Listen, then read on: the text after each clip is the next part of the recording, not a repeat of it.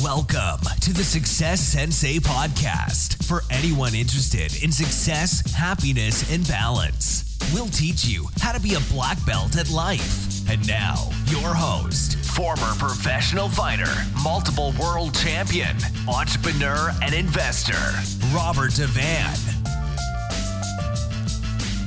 Bowing in. This is Roundhouse Rob, the Success Sensei, helping you to win at life one kick and punch at a time. Episode 279 Gambling versus Calculated Risk. It's the Success Sensei Podcast main event. Gambling versus calculated risk.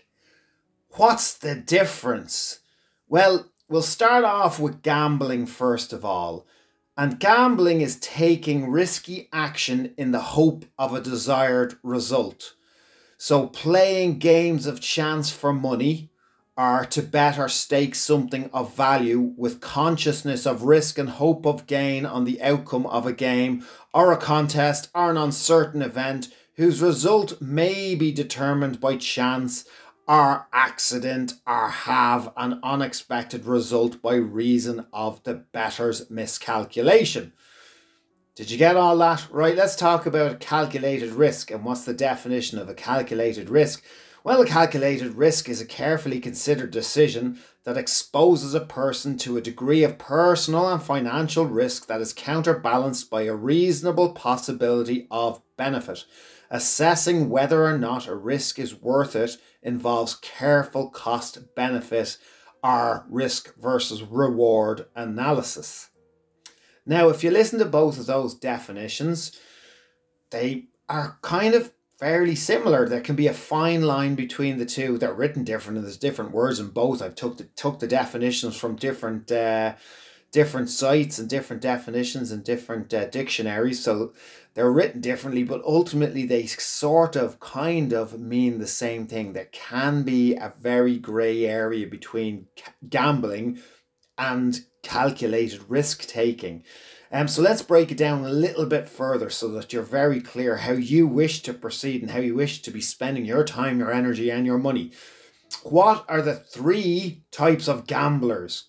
Well, you have the professional gambler, the social gambler, and the problem gambler. And it's easy to go from one to the other. The professional gambler, if you're not already a professional gambler or you're not investing a lot of time in becoming one, that's not an easy skill to acquire. The social gambler just likes it for a little bit of entertainment, a little bit of social activity. And the problem gambler is somebody that loves the gamble, loves the process of gambling. Gambling activates the brain's reward system in much the same way that a drug does. So it's dopamine we're talking about, dopamine production is higher in pathological gamblers. So that's definitely one to be wary of. What type of people take calculated risk? Now, I know you're going to hear this and you're going to think I'm very biased, but you do the, do the Google search yourself and you'll see. You, you do a Google search for what type of people gamble, um, see what you come up with, and do a Google search for what type of people take calculated risks. This is what I came across entrepreneurs, business people, investors, successful people. That kept coming up over and over again when you try to figure out and you do a search for what type of people take calculated risks. Successful people kept coming up. So there's absolutely a difference in the profile or the suggested profile of the type of people that gamble and the type of people that take calculated risks. A lot of calculated risk takers love the successful outcome and not necessarily the actual process or the actual risk. The risk is a means to an end. With calculated risk taking, it's all about balancing emotion with logic.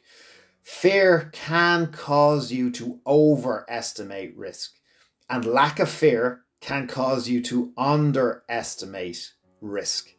So, I think as well, what we'll do is for the next bit, we'll, we'll break down examples of gambling and examples of calculated risk taking. So we know exactly what we're talking about.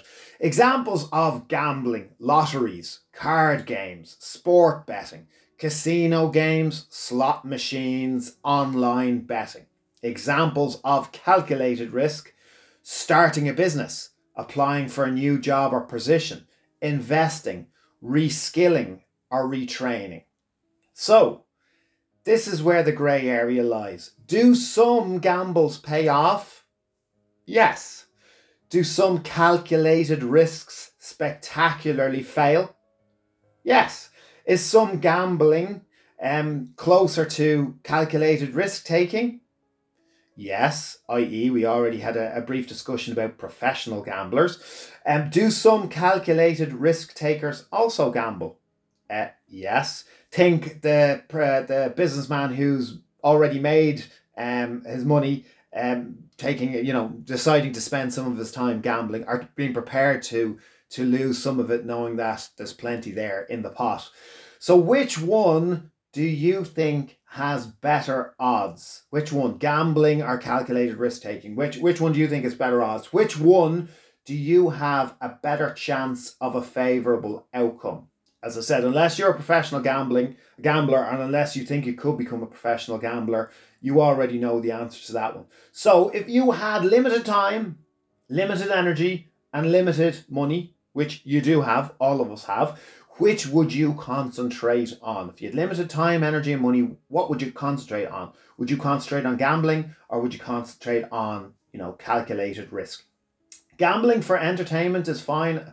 I'm not saying that you, shouldn't every so often take a punt uh, for entertainment, for social reasons. Yes, perfectly fine, as long as it doesn't become more than that, unless your intention is to be a professional. But you're then it can be a job or a business, so it is actually more of a calculated risk. Due diligence and homework are required when al- analysing a calculated risk. But the thing about calculated risk taking to beware of is the analysis paralysis. When all is said and done, you'll need to be able to pull the trigger on a decision. Doing all that homework, you know, really working on a deal and then actually not knowing um, what decision to take and are not taking action on that decision would de- is definitely a downfall of you know calculated risk analysis. And finally a risk isn't really a risk if you cannot lose. It's nice to be able to do a deal that you know you will win but you only really grow when you stretch your risk and the outcome isn't certain it's kind of like a fighter it's nice to fight people who you know you can definitely beat, but you only really get to know yourself and what you're capable of by taking on tougher opponents. You'll also gain more respect from others for rising to and taking on larger challenges. And who knows where you'll end up. You must be in it to win it. What's your path? Thank you for listening. I'm Roundhouse Rob, the Success Sensei. Life is a fight you can enjoy and win. Bowing out. This has been the Success Sensei, fighting the winning fight. So add us, subscribe, like, and comment. Keep those hands up and keep moving forward.